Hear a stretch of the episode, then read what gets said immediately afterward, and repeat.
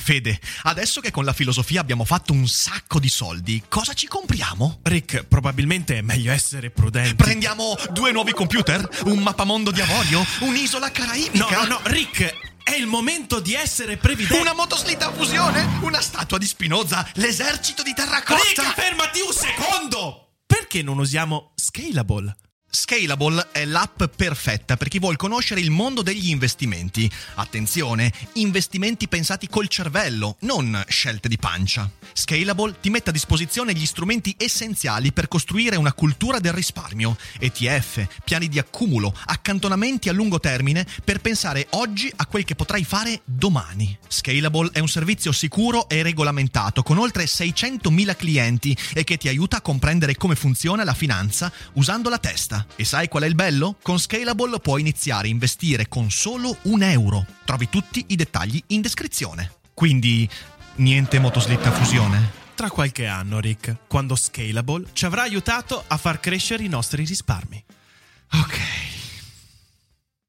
Margaret Thatcher, un nome amato da alcuni, odiato da altri, sicuramente un personaggio complesso che in questi giorni, a causa o per merito di dichiarazioni del professor Barbero, è tornato alla ribalta. Un nome da discutere, un nome dalle luci e dalle ombre, che io guardo con grande interesse e che mi piacerebbe discutere qui insieme a voi, ma non da solo. Infatti quest'oggi parliamo su Daily Cogito di Margaret Thatcher insieme a un economista, a una persona appassionata di questa figura che ci parlerà eh, delle luci e delle ombre, ne discuteremo insieme insieme. Sto parlando di Carlo Amenta e lo facciamo entrare come sempre dopo la sigla.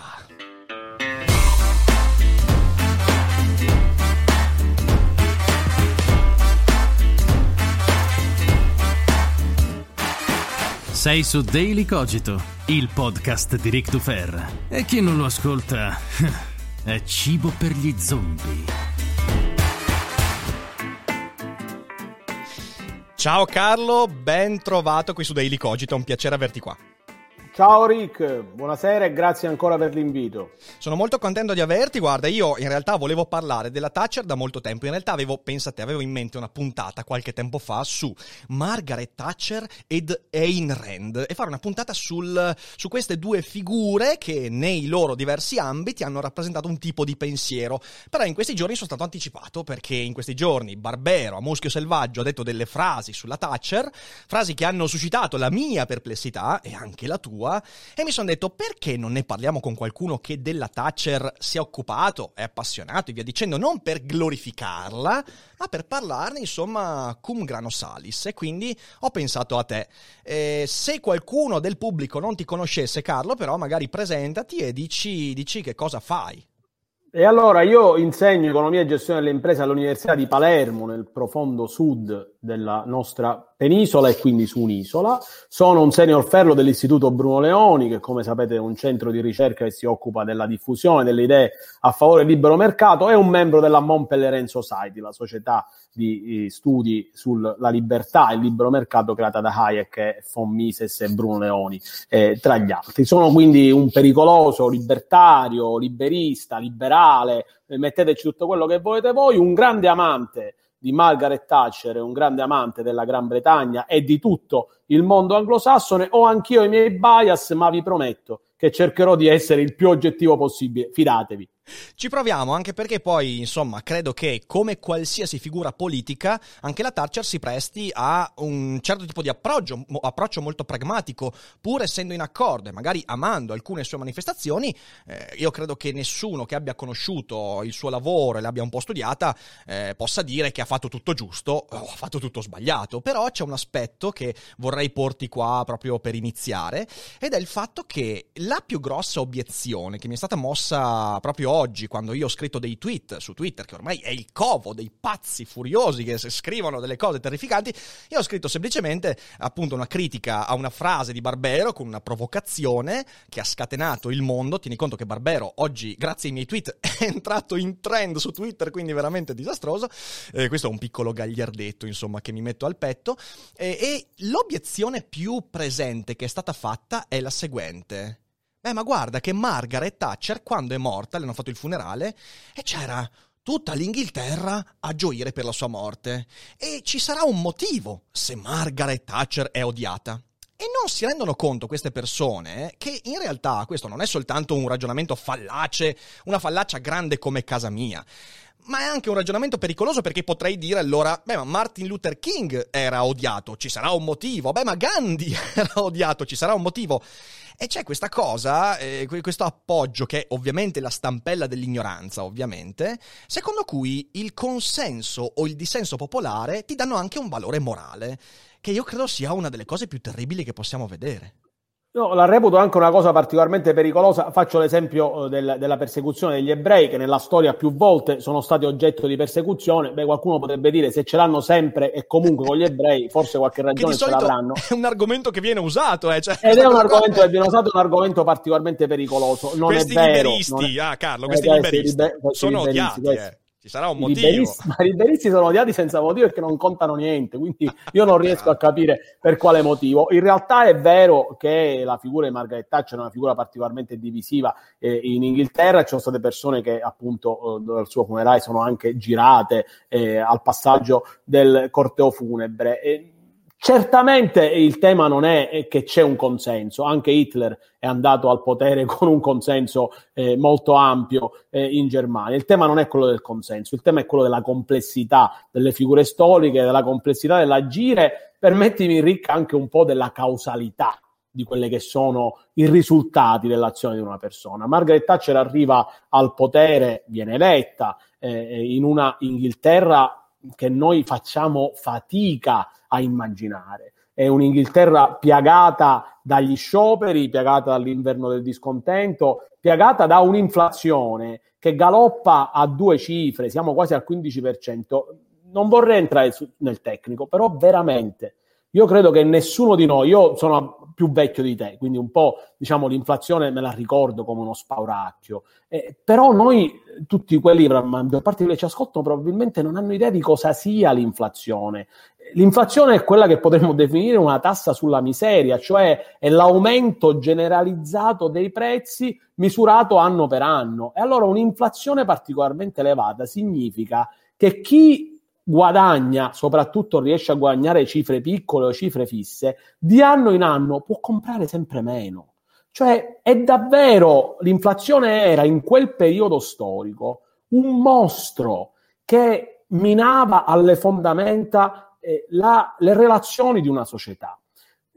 Da questo punto di vista noi veramente ce lo siamo dimenticati. Eh, è molto semplice fare l'esempio. Immaginate che voi prendete 1200 euro al mese e ogni anno il prezzo dei beni aumenta del 15%. In quanto tempo non riuscite più a comprare niente?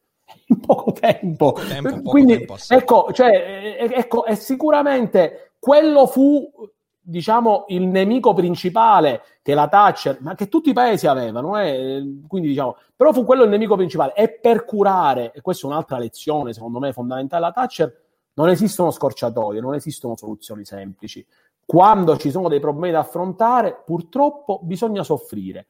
E lei seppe dare una medicina amarissima al suo paese, ma probabilmente solo perché il suo paese era pronto a farlo. La stessa medicina in un contesto diverso non avrebbe funzionato e quasi lì non funzionò, caro Rick, perché senza la guerra delle Falkland, come proprio il professore Barbero ha ben ricordato, Margaret Thatcher sarebbe andata a casa e non ci sarebbe stato il boom economico che seguì al esatto. suo secondo governo. Esatto. Peraltro questo, se posso permettermi, è una lezione importante proprio per i tempi che stiamo vivendo, perché eh, sull'attualità che noi vediamo svilupparsi, lo leggiamo ogni giorno sulle pagine dei giornali, ora questo, questo balletto che è sempre più simile a una commedia, peraltro diretta molto male eh, da, da, qualche eh, commediografo molto molto ubriaco, eh, ci ricorda che in realtà quando tu hai un governo che pensa soltanto, esclusivamente al consenso, perché il Parlamento stesso è legato a un tema di consenso, senso, non riesci a prendere delle decisioni che inevitabilmente saranno divisive, perché quando tu vuoi cambiare le cose devi ricordarti che poi la gente biologicamente è disegnata per non volere i cambiamenti. Noi siamo fatti tutti così, preferiamo che le cose rimangano come sono finché non crollano, poi magari ci svegliamo quando proprio sono crollate. Ecco, forse l'Inghilterra, anzi il Regno Unito del della Thatcher era un paese che aveva già vissuto, stava vivendo un crollo molto forte e questa sensazione che in realtà la politica non dovrebbe essere così tanto eh, dura come quella della Thatcher è legata al fatto che noi viviamo ancora in una situazione abbastanza agiata e non riusciamo neanche a vedere magari quegli esempi, tu hai fatto l'esempio dell'inflazione, quegli esempi in cui attualmente l'inflazione è disastrosa. Io ho un mio caro amico che sta in Argentina in questo momento e i beni cambiano prezzo del 18% ogni anno, 18 18% è una roba veramente incredibile e il Sud America in questo momento è proprio l'esempio eclatante.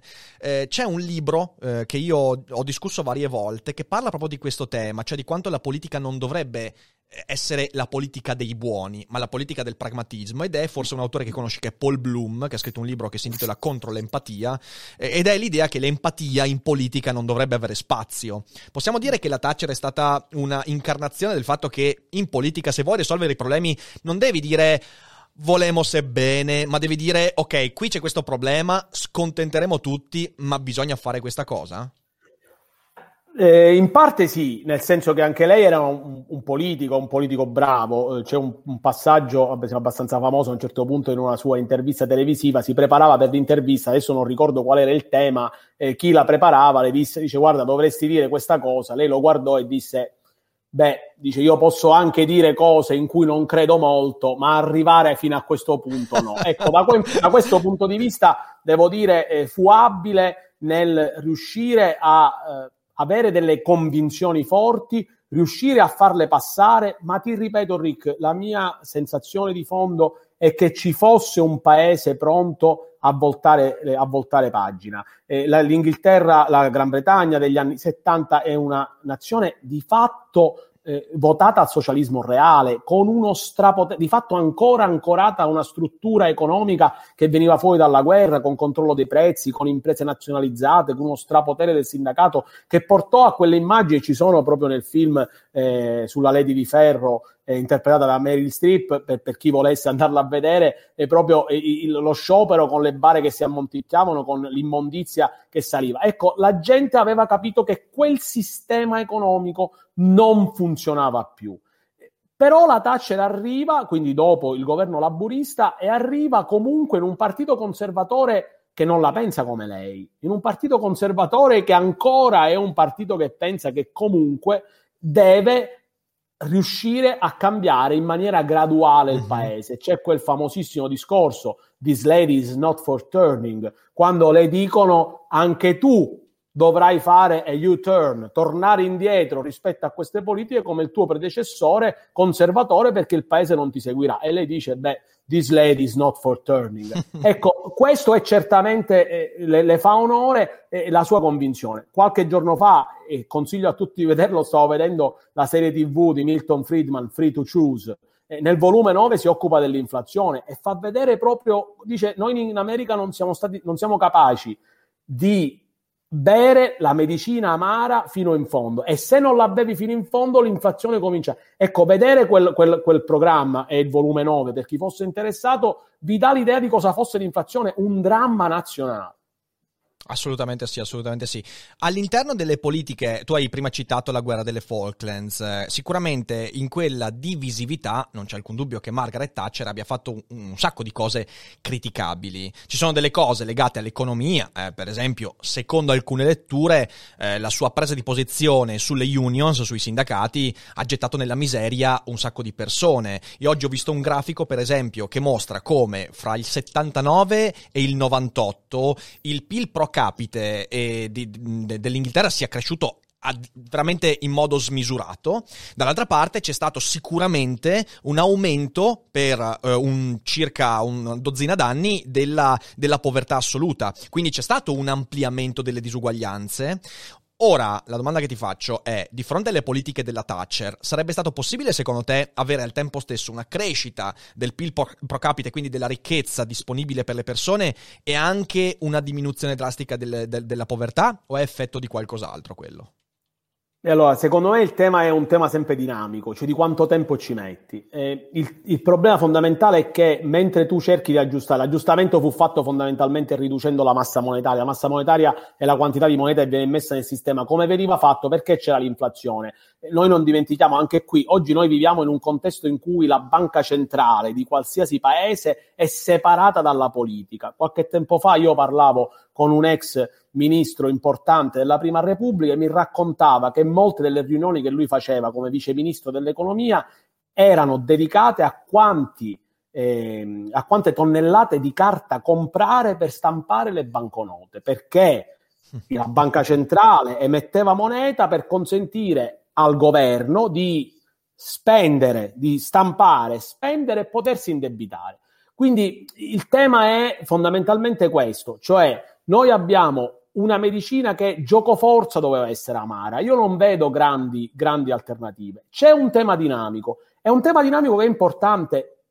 A me non risulta che la Thatcher abbia smantellato il sistema del welfare. Il servizio sanitario nazionale è rimasto nazionale ed era molto legata a una serie di, eh, di, diciamo, di, di totem nazionali come il servizio sanitario. Il welfare è stato un modo per cui grazie al quale quelle persone che perdevano il lavoro entravano in un sistema di sussidi che spesso è rimasto in alcune zone anche eh, fino ad oggi. Allora il tema è come ridurre la, eh, l'impatto eh, sulla società e sugli individui e sicuramente il sistema del welfare britannico riuscì in parte a farlo. Io francamente eh, non vedo eh, grandi alternative a quello che la Thatcher eh, riuscì a fare, non, non, però per carità, eh, magari qualcuno potrebbe dire che potesse essere fatto in maniera più graduale. Ecco, io sulla gradualità temo sempre che poi alla fine la gradualità inserisca degli elementi di inerzia che poi tutto sommato non ci riescano, non, non riescono a fare. È come la vicenda delle pensioni in Italia, no Rick? Noi ne parliamo tante volte.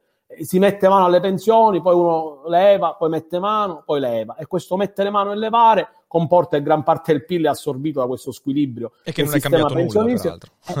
e, ti, e, ti, mangi il futuro dei giovani, cioè eh, anche gli indici di povertà, così come l'aspettativa di vita, dopo il governo Thatcher sono, sono, sono comunque migliorati. Ma nettamente, dico, l'Inghilterra del 1979 aveva chiesto un prestito al Fondo Monetario Internazionale. Ma di che parliamo? Era come l'Argentina. Sì, sì, Poi sì. è diventata una grande potenza e certamente la Thatcher ha contribuito, il governo della Thatcher, il Parlamento. Beh, anche perché cioè, eh, ci dimentichiamo che la Thatcher alla fine non è mica che ha governato tre anni, no? ha governato per più di un decennio, sono stati tre mandati e poi ci arriviamo qua anche al discorso di come è riuscita a costruirsi. Sicuramente, ecco, per esempio, personalmente la cosa che eh, all'inizio, quando io ho cominciato, perché io, sai, eh, Carlo, avendo studiato filosofia, io arrivo da una... in Italia, studiare filosofia significa che entri in una bolgia fatta di marxismo eh, di, di, di, di eh, sogni eh, socialisti popolari e poi a un certo punto ti svegli tutto sudato e cominci a dire ah no ma il mondo è diverso rispetto a quello che mi raccontavano i miei burloni professori. E, e quindi questa cosa è avvenuta io ho cominciato ad avvicinarmi ad approfondire anche queste figure e subito ero molto sospettoso perché poi la Thatcher in realtà non dobbiamo dimenticarci che era non soltanto una conservatrice ma un ipernazionalista fondamentalmente. Certo è che eh, in quel momento storico e lo dice una persona che detesta il nazionalismo, però cosa potevi avere se non una figura che voleva letteralmente dire Britain First, che è una cosa veramente odiosa e che ci porta alle frange più, più deteriori anche dei Brexiteers e via dicendo, eh, quindi questa idea che la Gran Bretagna doveva tornare la potenza coloniale, tutte cose molto molto fastidiose e quindi tu ti approcci a questo e vedi la Iron Lady ipernazionalista eh, che non vuole i diritti per i lavoratori eh, e c'è questa narrazione che invade tutto quanto. Perciò sicuramente è una figura criticabile, però dall'altra parte mi chiedo, e qui ti lancio la questione, nell'Italia di oggi, secondo te, quindi fatti i ragionamenti che abbiamo visto, eh, uno, sarebbe possibile avere una Iron Lady o un Iron Man, in realtà non Tony Stark, eh, non sto parlando, sto parlando di, una, di, di un Thatcher, e, e, sarebbe quella la ricetta, secondo te, che in Italia dovrebbe venire combinata, quindi una ricetta di quella che i, le persone di sinistra dicono, chiamano shock economy, è presente Naomi Klein e via dicendo, la shock economy. Eh, è fattibile secondo, secondo, te una rinascita economica dell'Italia in stile Gran Bretagna di fine anni 70 inizio anni 80? Secondo me non è possibile per un motivo che è quello che ti ho detto, non c'è un, non c'è un consenso in questo senso, cioè noi, noi, continuiamo a navigare a vista. Guarda, un esempio drammatico è quello della sospensione del licenziamento da parte del governo durante il Covid, cioè noi continuiamo a vivere in una bolla facendo finta che nulla sia accaduto, mm. ma prima o poi la realtà ci sveglierà. E allora il problema è che secondo me eh, diciamo, gli individui possono arrivare o possono non arrivare. La Thatcher arrivò al momento giusto in un paese, ripeto, e, e sono per me gli accidenti della storia quella, che le, quelli che le hanno consentito di cambiare davvero il paese. Mm, credo che la ricetta, se noi parliamo come ricetta della cosiddetta austerity, che in Italia non abbiamo mai visto, tanto per essere chiari, un'austerity fatta di riduzione della spesa dello Stato, ma una riduzione della spesa nel senso di una vendita di quelli che sono gli asset, di una riduzione di quelle che sono le spese inefficienti, ma soprattutto della possibilità di liberare spazi per gli individui. Io ti parlo da una regione, a me fa particolarmente impressione che tu mi abbia stasera invitato perché a parlare della Thatcher e del liberismo è un siciliano che vive in una regione nella quale le stime ufficiose e, e, in nero dicono che quasi il 70% del prodotto interno lordo sia intermediato in un modo o nell'altro dagli enti pubblici. Ecco, io quello che faccio fatica a capire, devo dire, io non ho, non ho soluzioni facili. Quello che penso è che una strada che abbiamo percorso, che è quella dello Stato ovunque, ha fallito. Ma io dico che sarebbe anche ora di, di, di provarne un'altra e mi fa particolarmente impressione sentir dire che in fondo l'Italia è in questa crisi per colpa del neoliberismo. Io faccio fatica, diciamo, a sapere, a sapere eh, francamente che cosa sia, ecco, da questo punto di vista. Quindi io, la mia risposta è no, non ci sarà una Iron Lady o non ci sarà un Iron Man e non c'è neanche, se, se posso permettermi, un contesto internazionale che era come quello, perché è vero quello che dici tu sul nazionalismo della Gran Bretagna, ma è vero anche che la Gran Bretagna si ergeva come baluardo a favore della libertà in un contesto bipolare in cui dall'altro lato ci stavano i sovietici e non a caso di Iron Lady glielo danno i russi, a, a, glielo danno i sovietici alla Thatcher. Quindi da questo, da questo, punto di vista il contesto favoriva quel nazionalismo e quel jingoismo che nei britannici c'è sempre stato e continua ad esserci come, come tu sai perfettamente. Senti, ma secondo te se la Thatcher fosse stata eh, fosse attualmente una figura politica, come avrebbe visto la Brexit? Allora, guarda, io sono convinto che l'avrebbe vista favorevolmente. A volte si vuole tirare la giacchetta eh, di, della Thatcher dicendo che in realtà no, ma l'Europa e così via. La Thatcher fece campagna elettorale a favore dell'ingresso della Gran Bretagna eh, nel, nell'Unione Europea, ha sempre visto nell'Unione Europea un'occasione per aumentare e migliorare i rapporti del libero scambio e quindi incrementare quella libertà economica. È stata la Gran Bretagna un baluardo delle libertà economiche dell'Unione Europea ma a mio avviso e per quella che è la mia esperienza, io ho avuto la fortuna ogni tanto diciamo di, di, appunto, di chiacchierare proprio con Nigel Lawson, che è una figura importantissima, il ministro, eh, il cancelliere dello, del, dello scacchiere della, della, del, del, secondo mandato della Thatcher, quello a cui si deve in realtà il boom economico, il cosiddetto infatti chiamato the Lawson boom, quello che fece uh-huh. le privatizzazioni. Beh, lui mi ha raccontato, mi ha detto, dice, noi siamo voluti entrare in Europa perché volevamo controllare da vicino la Francia e la Germania. Ma quando, nel momento in cui l'Europa va verso l'idea degli Stati Uniti d'Europa, beh, a noi francamente non interessa più, perché noi siamo la Gran Bretagna. E credo che questo sentimento fosse presente ai tempi della Thatcher, il famoso discorso di Bruges, il no, no, no all'idea di Jacques Delors di, una, di un'Europa sempre più eh, unita, non facevano parte di questo progetto. Mi ha stupito la Brexit, perché il pragmatismo degli inglesi avrebbe imposto che qualcuno gli dicesse per favore andate via. E invece loro, eh, diciamo, nonostante avessero un accordo anche migliore di quello attuale, sono riusciti a inguaiarsi da soli. Ecco, in questo non li ho riconosciuti. In questo non li ho riconosciuti. Avrebbe avuto senso andare via su richiesta, perché non è, non è, gli Stati Uniti d'Europa non sono il loro, il loro, la loro idea. Non lo erano per la Thatcher, non lo, non lo sono per gli attuali eh, governanti britannici. Sono, sono, d'accordo su questo, sono d'accordo su questo, però i danni che sono fatti sono veramente, che hanno fatto un po' a tutti sono inenarrabili, più che altro il modo con cui l'hanno fatto che è stato veramente pazzesco. Senti qua, c'è un altro aspetto, anzi forse l'aspetto che quando si parla della Thatcher eh, entra subito, subito prepotentemente in discussione, cioè la guerra delle Falklands.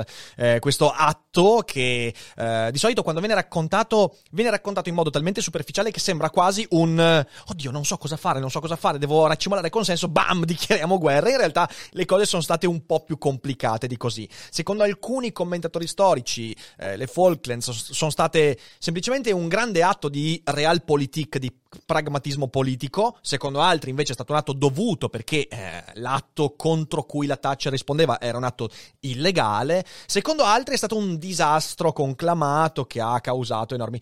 Tu com'è che la vedi, Carlo, questa, questo, questo, fatto? Ma io anche qui ci vedo diciamo, il dispiegarsi della storia come accidenti, fondamentalmente, del, del, del, diciamo, accidenti e cose che succedono anche per caso. E, ehm, da questo punto di vista devo dire che mi rifarei integralmente alla lezione del professor Barbero che ho particolarmente condiviso. Mm, da questo punto di vista io credo che eh, eh, non, non, ci stata, non, c'è stata, alcuna intuizione. Era nelle corde di Margaret Thatcher quella di reagire a un'aggressione, perché tale era, eh, ed era nelle corde di una donna che aveva certamente uno sviluppato senso nazionale e sviluppato senso del, del, del senso dell'impero da questo punto di vista. E resta una vicenda legata ad accidenti. Eh, in, una, in, una, famosa biografia eh, de, della, della, della, della Thatcher si racconta come se Galtieri avesse aspettato sei mesi Beh, la Gran Bretagna non avrebbe avuto neanche le navi per andare a fare la guerra alle Falkland perché erano tra le navi che andavano vendute per fare soldi per lo Stato. Quindi, come vedi, alla fine, diciamo,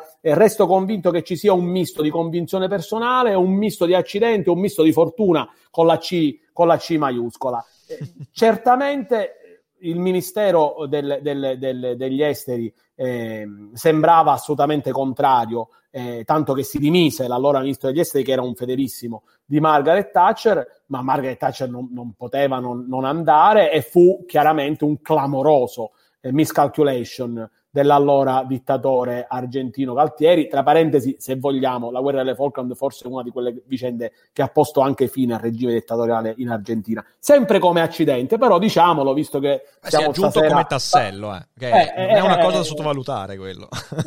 direi. Ecco. Sì, sì, sì. Um, ascolta, venendo un po' alla questione più triviale che ha scatenato questa chiacchierata, io ti ho fatto sentire, in realtà non so se poi tu hai sentito eh, la, tutta, tutto il ragionamento di Barbero. Eh, ah, e peraltro, scusa, ne approfitto per dire una cosa, perché io eh, oggi sono stato veramente disintegrato, in realtà io non ho letto quasi nulla, però mi sono arrivati strali, mi hanno detto guarda, ne stanno dicendo di tutti i colori. Vabbè, io avevo, altro, avevo di meglio da fare oggi, però vorrei dire a tutti quelli che hanno visto nel mio tweet un'accusa di sessismo a Barbero che non hanno capito, cioè la comprensione del testo è pari a zero. Io ironizzavo sul fatto che la Thatcher non sarebbe mai difesa dalle femministe di oggi perché una neoliberista non può essere considerata anche, considerata anche una donna. Era un altro discorso che era ovviamente una provocazione. Comunque, venendo a, a, al discorso su Barbero, eh, tu hai ascoltato, immagino, il discorso. Eh, que- questa narrazione, perché quando quei discorsi lì vengono fatti al bar. E va bene, Muschio Selvaggio è una chiacchierata da bar, ci sta, però poi Barbero ha un certo peso, è uno studioso. Cosa diresti tu ad Alessandro Barbero se ce l'avessi qua adesso eh, in merito a ciò che ha detto non solo su Margaret Thatcher, ma su tutto perché, voglio dire, in quella chiacchiera da bar alla fine dice che eh, il capitalismo è una schifezza, che in realtà il sogno socialista prima o poi si svilupperà e dispiegherà le sue ali e volerà verso non si sa quale continente ideale e via dicendo. Tu cosa diresti ad Alessandro Barbero di fronte a quello che ha detto? Ma io in realtà gli direi di, di, di, applicare il metodo rigoroso e la capacità di studio che mostra ogni qualvolta parla di un argomento che padroneggia. Quindi lo inviterei a tornare a quegli strumenti che lo rendono quello straordinario storico e quello straordinario eh, divulgatore. Io devo dirti la verità, ehm, soffro sempre un po', eh, io, io, insegno economia, mi pagano per studiare, è probabilmente la cosa più bella che possa accadere a una persona e posso dirti soltanto che faccio fatica già a definirmi un economista, visto che mi occupo spesso solo di imprese, e, e davvero ogni volta che vado avanti, io soltanto da qualche anno, dopo più di vent'anni che studio economia, riesco ad avere un minimo di visione complessiva e a collegare una serie di argomenti che prima mi sembravano totalmente separati. Ecco, io credo che l'economia meriti da questo punto di vista molto più rispetto di quello che attualmente le si dà. Io vedo e sento parlare di economia persone che francamente non ne hanno titolo. E da questo punto di vista dire che un sistema socialista può essere meglio di uno capitalista, io me lo potrei sentire dire dal professore Boldrin e se me lo dicesse io ci crederei pure perché è una persona di una cultura scom- economica sconfinata, non solo, ma io mi fido di quella economica. Ecco, diciamo, credo che ogni studioso abbia i suoi arnesi del mestiere e allora ogni opinione è rispettabile. Però diciamo che, ecco, come io non mi permetterei mai di parlare di storia medievale, credo che nella, nella, nel, nel, dare delle opinioni sui sistemi economici e sul funzionamento economico bisognerebbe avere, avere, un po' più rispetto di chi queste cose le studia per mestiere e sono certo che da questo punto di vista il professore Barbero sarebbe perfettamente d'accordo, d'accordo con me. Quindi la mia risposta è probabilmente, ecco, ricordo sempre, non ricordo quale, quale premio Nobel di qualche anno fa, ehm, purtroppo non, non ricordo qua, quale fosse, ma eh, diciamo, gli fecero una domanda, ricordo il giorno dopo che, che, vinse il premio Nobel per l'economia, che non si chiama premio Nobel, così se qualcuno lo dice, non è il, ma è il premio dell'Accademia della Svezia per l'economia, e gli chiesero, dice, allora ci dà un parere sull'euro, quello disse, dice, guardi, dice, io non mi occupo di queste cose, non sono abbastanza preparato per parlarne. Ecco, gradirei da questo punto di vista la stessa umiltà intellettuale che credo sia quella che fa grande uno studioso. Sai, da questo punto di vista io sono pienamente d'accordo con quello che dici. Eh, credo che sia, come eh, dicevi tu giustamente, soprattutto in quel contesto lì, sia comprensibile magari che uno si esprima anche su cose, perché lo facciamo un po' tutti, eh, cioè, tutti quanti finiamo per parlare di cose di cui...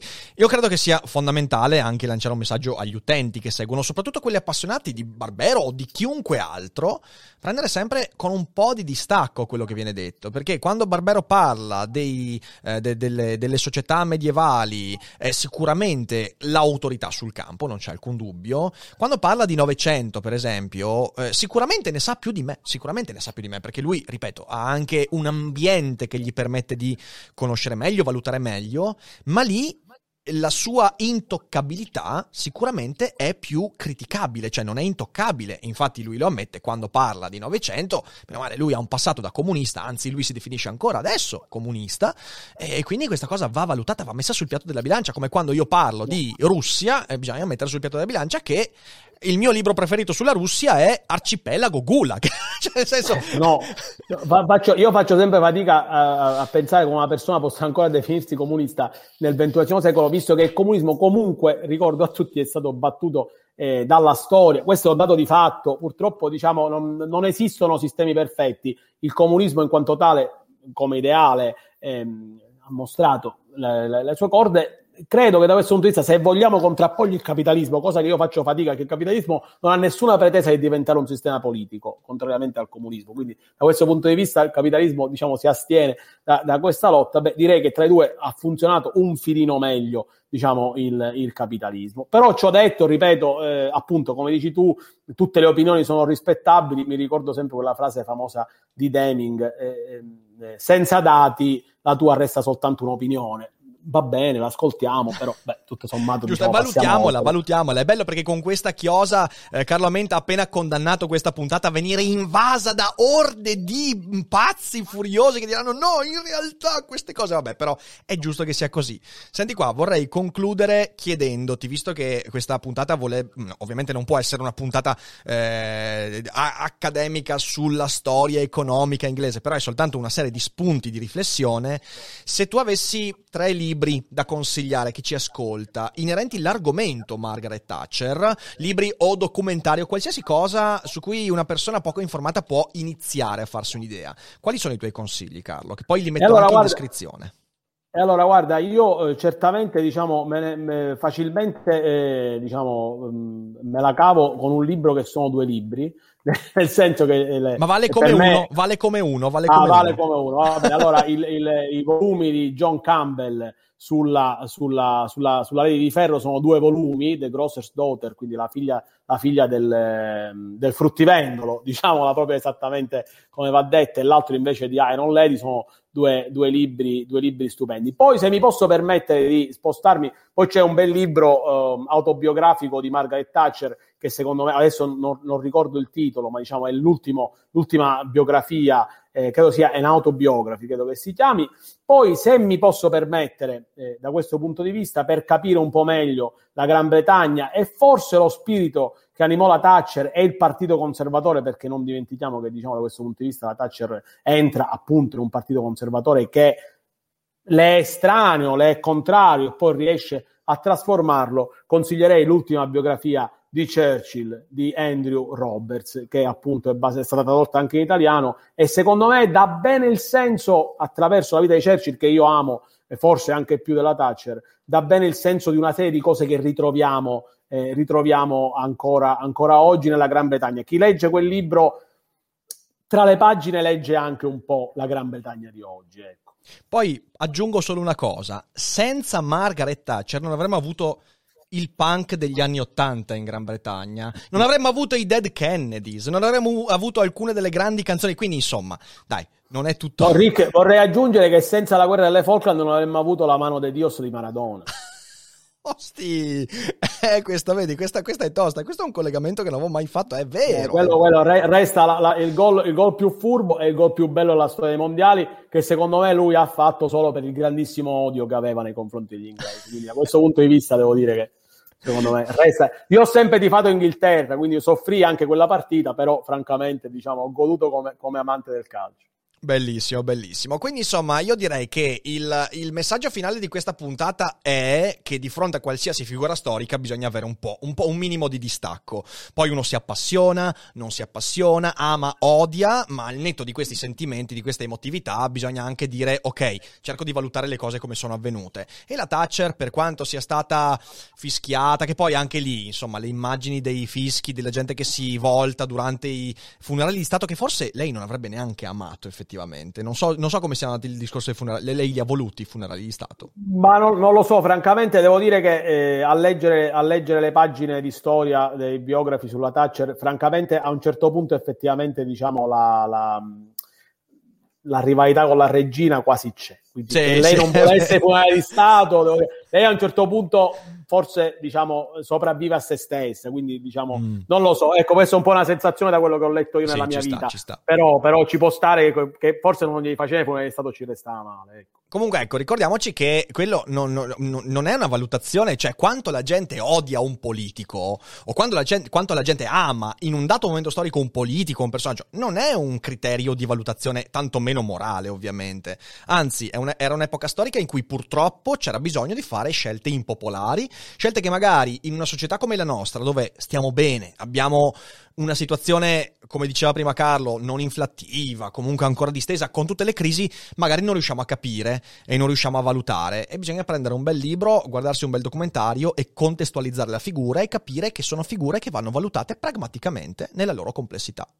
Bisogna studiare, Rick, non c'è dubbio. Dico, io, io, ho potuto dire quello che ho detto perché ho studiato tante pagine con grande piacere, però certamente diciamo, eh, il segreto è, resta sempre quello di appassionarsi, di leggere fonti diverse che la pensano diversamente e di farsi un'opinione propria. Poi sicuramente non si riuscirà a essere studiosi bravi come il professore Barbera, Barbero, ma quantomeno si riuscirà ad avere un'opinione più informata. Però anche quella è fatica, eh, come le soluzioni rispetto alle situazioni di crisi anche quello costa fatica. La vita scorciatoio non, non ne dà, ragazzi, cioè è inutile che ci pigliamo per il culo, è così. Eh, non, no, scorciatoie non esistono e quindi quando un politico vuole vendere una soluzione facile, stampiamo, usciamo dall'euro, eccetera, eccetera, mi sta dicendo una minchiata. Le uniche scorciatoie che vale la pena di seguire sono quelle di quando giochi a Mario Kart. Per tutto il resto non funziona, non c'è niente da fare. Allora io direi, Carlo, è stato veramente un piacere averti qua con noi. Uh, adesso non andartene, anche voi in live non andatevene perché leggiamo qualche domanda della chat, quindi mi raccomando, stiamo ancora a chiacchierare per un po'. Per tutti gli altri, quelli che hanno seguito in differita, in podcast o su YouTube questa puntata, beh, condividetela, fate conoscere quante più cose possibili, quante più puntate possibili di Daily Cogito al vostro entourage, ai familiari, ai colleghi, ai capi, agli amici e ovviamente sottometto anche in descrizione gli eventuali link che Carlo vorrà darmi per seguirlo sui social, Twitter e via dicendo e quindi per seguire il suo lavoro. Quindi grazie di nuovo Carlo. Grazie a voi ancora una volta, veramente è stato un grandissimo piacere parlare di Maggie e soprattutto diciamo parlarne in maniera così informata e informale. Sono d'accordo e ovviamente avevo fatto partire la coda della sigla ma è, è finita male. Ovviamente non dimenticate che non è tutto noia ciò che pensa. A domani.